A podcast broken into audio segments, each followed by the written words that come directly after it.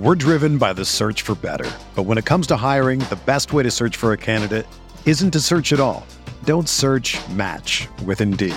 Indeed is your matching and hiring platform with over 350 million global monthly visitors, according to Indeed data, and a matching engine that helps you find quality candidates fast. Ditch the busy work. Use Indeed for scheduling, screening, and messaging so you can connect with candidates faster. Leveraging over 140 million qualifications and preferences every day, Indeed's matching engine is constantly learning from your preferences, so the more you use Indeed, the better it gets.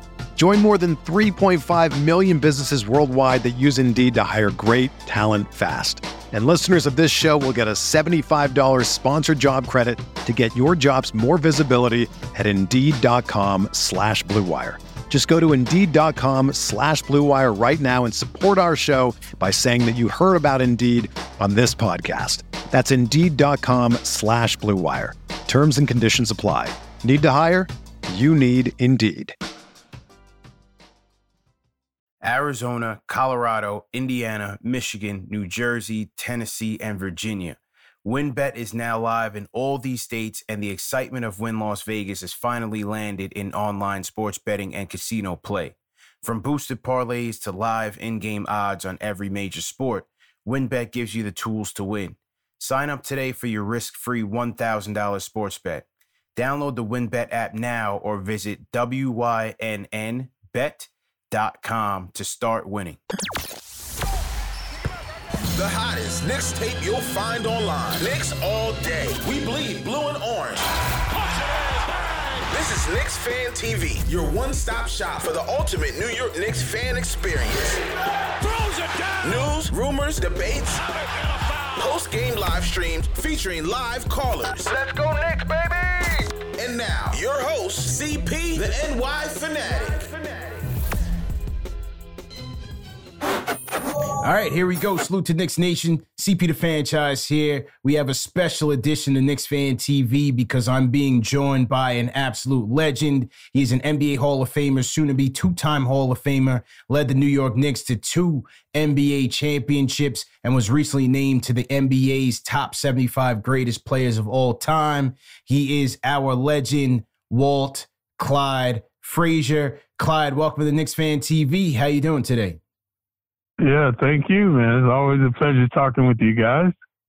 Absolutely. Well, first and foremost, I'd like to talk about uh, the promotion that you're doing with uh, DoorDash because it's a pretty cool promotion uh, that you're working on to uh, to close out the next season. Yeah, yeah, I am, man. Uh, I really appreciate DoorDash uh, hiring me and letting me represent them, and they've done an excellent job. you know, I'm wearing suits uh, for some of the local restaurants that we're embellishing under the auspices of DoorDash, where people can call in and order food, of course. And we know the uh, the lifeline of New York are our restaurants, especially the local restaurants. So we're trying to get more attention towards that. And uh, I wore a suit the other night, and I got all this kudos from the players. Everybody loved the design that I had on, representing one of the restaurants, and so I have two more suits to wear. I'm going to be doing doing Han Dynasty tomorrow night. I'll be all in all red with a white shirt, white tie. So it should be very provocative. So uh, DoorDash likes my style and wanted me to use these suits, and you know I'm having fun with it. Absolutely, and and I believe for the fans to get involved at home, they can go to DoorDash for that particular restaurant and use promo code Clyde for a discount? Yeah, yeah, of course. Check it out. Remember, I had Clyde's Wine and Dine, man, but the pandemic got to us, so I wish we still had that one going.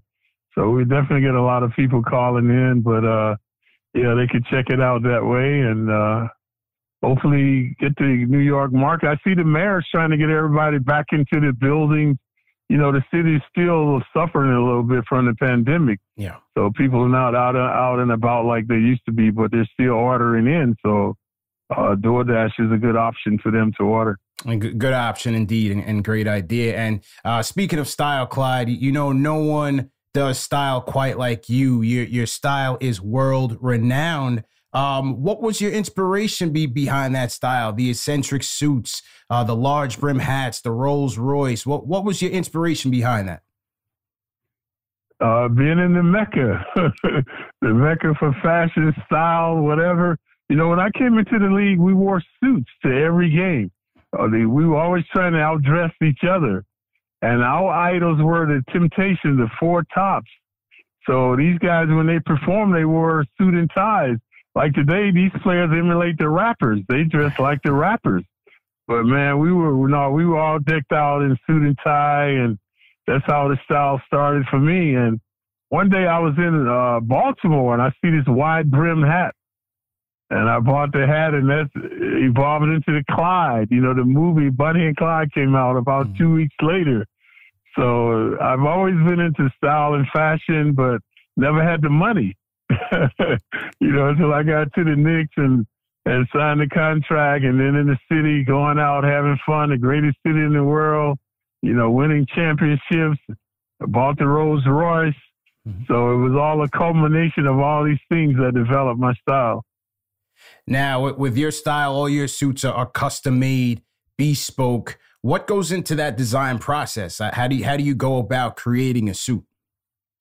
I create a suit by finding the fabric. Mm. You know, once I see the fabric, I know if I want a peak lapel, a notch lapel, a shawl collar, uh, whether I have a vent in the back, you know, double pockets, slanted pockets. So I have a tailor, the guy Mohans. I used to take to Mohans and and we helped design the suits and the pants, whether I wanted pleated pants with the cuff or straight cuff. So I really I shop till I drop, man. like like when the season's over, like now the season's over, I start shopping. So I was I was making maybe twelve suits a year. I have I make at least twelve suits. So between Seventh and Eighth Avenue, from 35th Street to 40th, I just walk in and out of fabric stores. So I walk in and out of all the fabric. Sometimes it takes me months. I might not find anything that I like. I'm looking for something different, something provocative. So once I find, uh, you know, I get a lot of swatches for the suits, then I have to find the shirts. And then I have to find the buttons. you know, then I have a tie maker. I have to go get the ties. So it's a whole process, man, but it's something I really enjoy because when I wear something, you know, someone go, Hey, Clyde, I really like that. Like the other night, I wore the first suit for, for DoorDash and the players were saying, Hey, hey, Clyde, I like that suit, man. That's a cool suit. And then we left after the game going to Orlando we got to Orlando, people, women that didn't even know me, they were taking pictures of that suit, man. so they were like, "Oh, that's a good suit," and uh, you know that that makes it worthwhile for me that you know all the time that I put into this, that somebody really appreciates it, and people always telling me, "Okay, I was going into the locker room." And coming out was uh, Thibs' mother. Mm. right? I never met him, never saw his mother. His mother goes, I know you. I see you on TV all the time, she says. And I love those suits you wear. so, so, so the Thibs came up to me, hey, Clyde, thanks for being nice to my mom, man. You know, she really enjoyed meeting you. So it's those type of scenarios, man, that keep me motivated about, about what I'm doing. Styling and profiling. Style, styling and profiling. You, you, gotta love it. Mama Thibodeau loving your style. Um, uh, Clyde, you know, so speaking of styling and designers, I always wanted to know, did you ever work with uh, Dapper Dan, the, the famed designer and, and clothier who uh, was established uptown in Harlem? No, I never did. I, I used to endorse, you know, when I was playing Ripley's, mm. Ripley clothes and some mm. of the things, but I never had a like these guys. I never had a stylist. You know, I've pretty much been my own stylist. You know, my yeah. I tell people my imagination is my only limitation, man. Right. this is, is all out of my head. My creativity that I come up with this stuff. I'm always looking for styles, fashion. Back in the 70s, Fifth Avenue was the fashion capital of the world. Mm. You could go there, everybody was dressed in suits, ties, all different nationality people and I used to copy a lot of the, you know, there were no phones then. I didn't, right. you know, couldn't take a picture, but in my head, I saw things that, oh, that combination I never saw. I saw this and that. So that's what I'm saying. Being in the Mecca, I've seen so much, and that has helped me put together my style and my creativity. Hey, you know, you talked about being in the Mecca and and the development of the brand that is Clyde, you know, styling and profiling and the era of Studio 54 and, and really being one of those movers and shakers uh, in, in, New York back in those days. But uh, the, the, the other side of you, which is Walter or Walter, as some may call you, uh, was known to be a bit more reserved, more laid back and, and mild mannered. Uh, how did how did you manage that dichotomy and and did you ever uh, you know, succumb to that brand of Clyde where, you know, it kind of overtook Walt? It's a good question, man, because personally, I'm, I'm quiet and shy.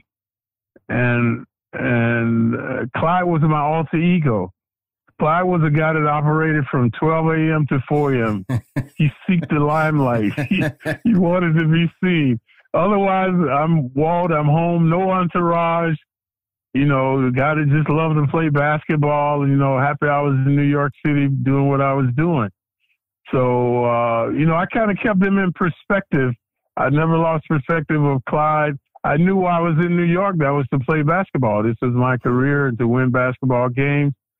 And normally when we weren't losing, you never see me out. I didn't go out. The food didn't taste as good. The music didn't sound as good.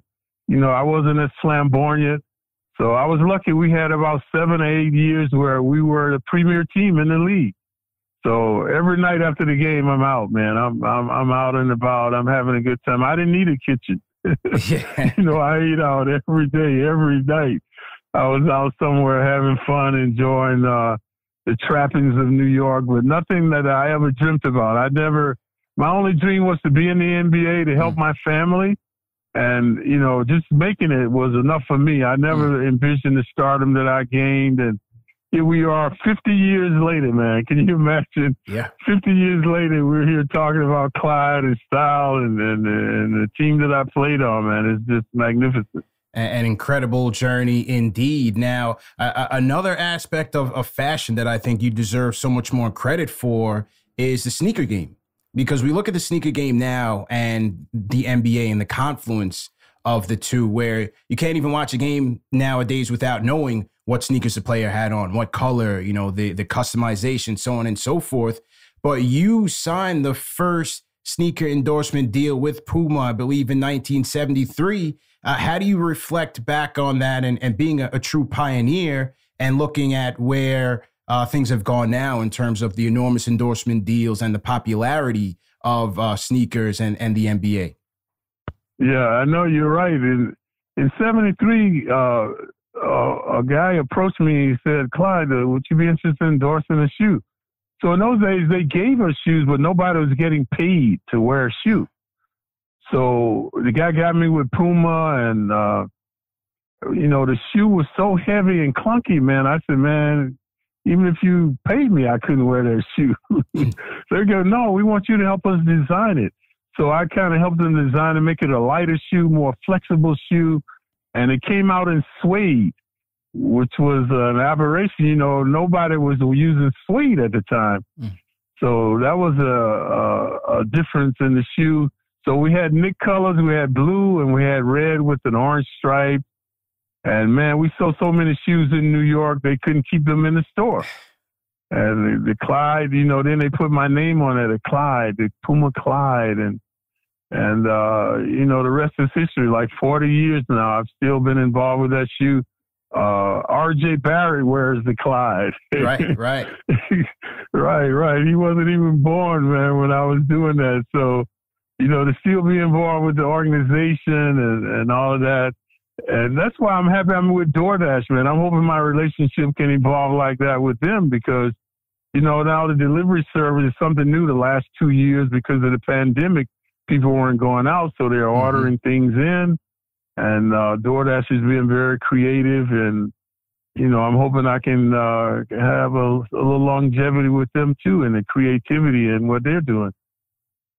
Absolutely. Now, uh, onto your legendary playing career. Now, this year you added another accomplishment to your already decorated resume, and that is being named to the top 75 greatest players of all time. The NBA celebrating its 75th anniversary. What does that mean to you uh, to still be recognized? You know, so many players have come and gone through this game, so many greats, but you, your name rings true among the top 75.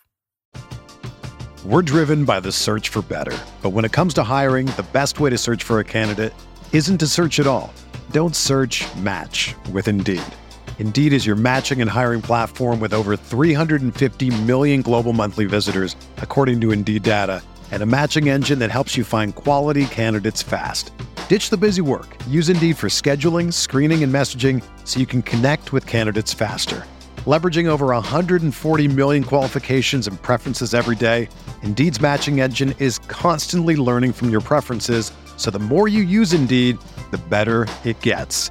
Join more than 3.5 million businesses worldwide that use Indeed to hire great talent fast. And listeners of this show will get a $75 sponsored job credit to get your jobs more visibility at Indeed.com slash BlueWire.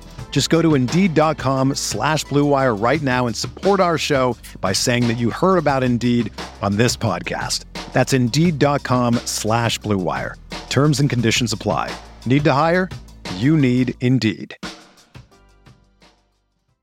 You know, if I would have applied myself, I could have gone to the NBA. You think so? Yeah, I think so. But it's just like it's been done. You know, I didn't want to. I was like, I don't want to be a follower. Hi, I'm Jason Concepcion, and I'm Shea Serrano, and we are back. We have a new podcast from Wondery. It's called Six Trophies, Woo! and it's the best. Each week, Shea Serrano and I are combing through all the NBA storylines, finding the best, most interesting, most compelling stories, and then handing out six pop culture themed trophies for six basketball related activities. Trophies like the Dominic Toretto I Live My Life a Quarter Mile at a Time trophy, which is given to someone who made a short term decision with no regard for future consequence. Or the Christopher Nolan Tenet trophy, which is given to someone who did something that we didn't understand. Catalina Wine Mixer trophy. Ooh, the Lauryn Hill, you might win some, but you just lost one trophy. And what's more, the NBA playoffs are here, so you want to make Six Trophies your go to companion podcast through all the craziness. Follow Six Trophies on the Wondery app or wherever you get your podcasts. Listen ad free right now by joining Wondery Plus. It's a blessing. It's a true blessing. I I never dreamt of being in the Hall of Fame. Um, and obviously, I was lucky enough to be one of the 50 greatest players. That was at that point the most uh, magnificent honor I had ever achieved. Because when you look at all the players that have played in the league, to be just one of 50 out of thousands and thousands of players, and then now to come back to be one of the 75 greatest, you know, just adding to that legacy and and, and the blessing. I was for, fortunate enough to play with some some great coaches. Red Holzman was the catalyst for me when I was inducted to the Basketball Hall of Fame 1987. I had him do the in, introduction because I thought he was he was he was so instrumental in my career. And to play with Willis Reed, a guy I idolized who who was a tenacious worker on the court. I copied the way he carried himself, how he dealt with the fans, his handwriting, his whole style. Man, I had Dick Barnett, who was a sharp dresser. So I had all these very positive role models on the Knicks that molded my career on and off the court, man, and making me uh, standing on the shoulders of a lot of people today to be proud of and uh, receiving the honors of one of the 50 greatest, one of the 75 greatest.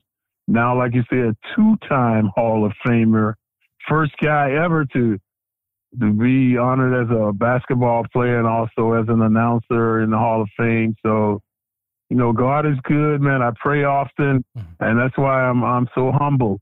Whenever you see the Clyde, he's laughing. I'm signing autographs. I'm talking to people you know, because it's, it's, something that I never expected, and uh, I'm very appreciative.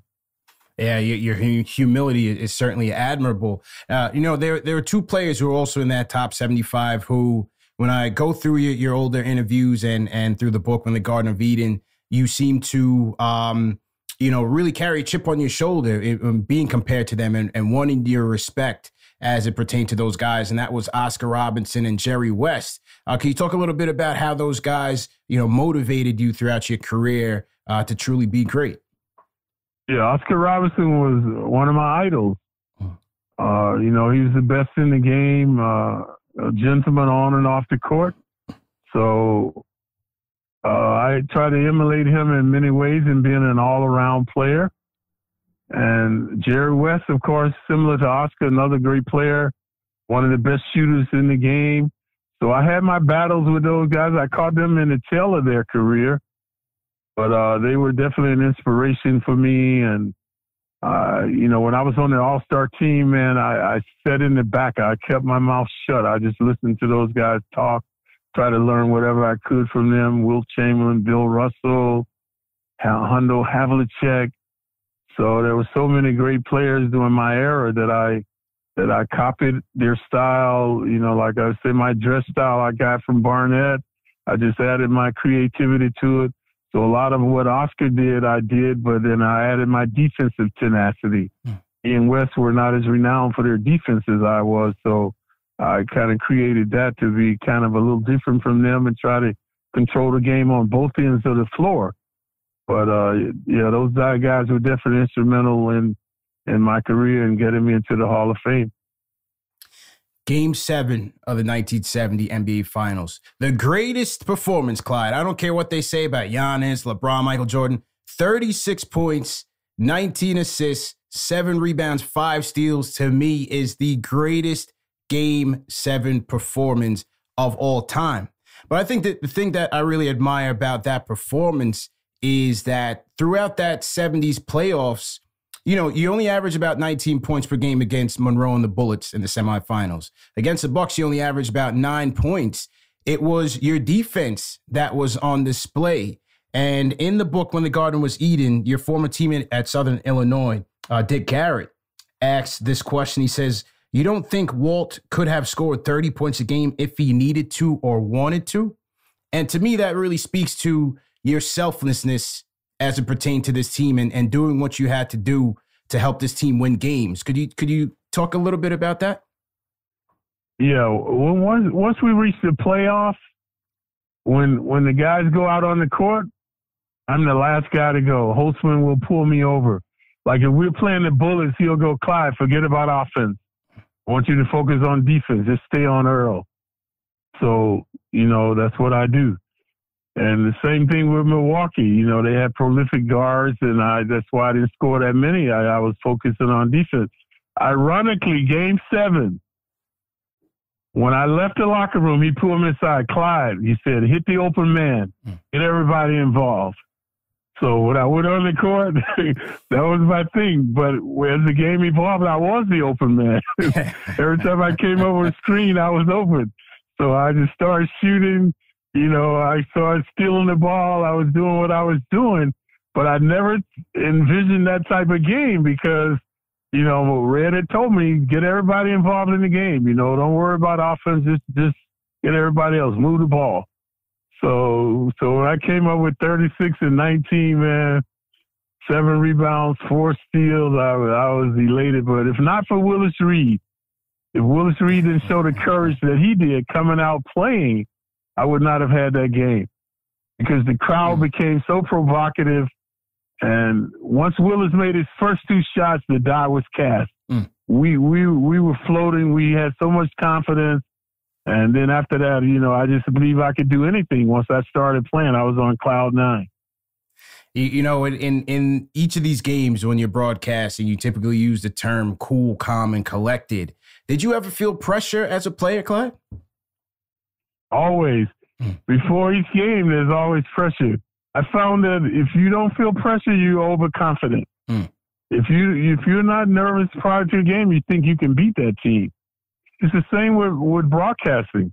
I'm always nervous before the game, you know. But once I get on the air, then it, it goes away.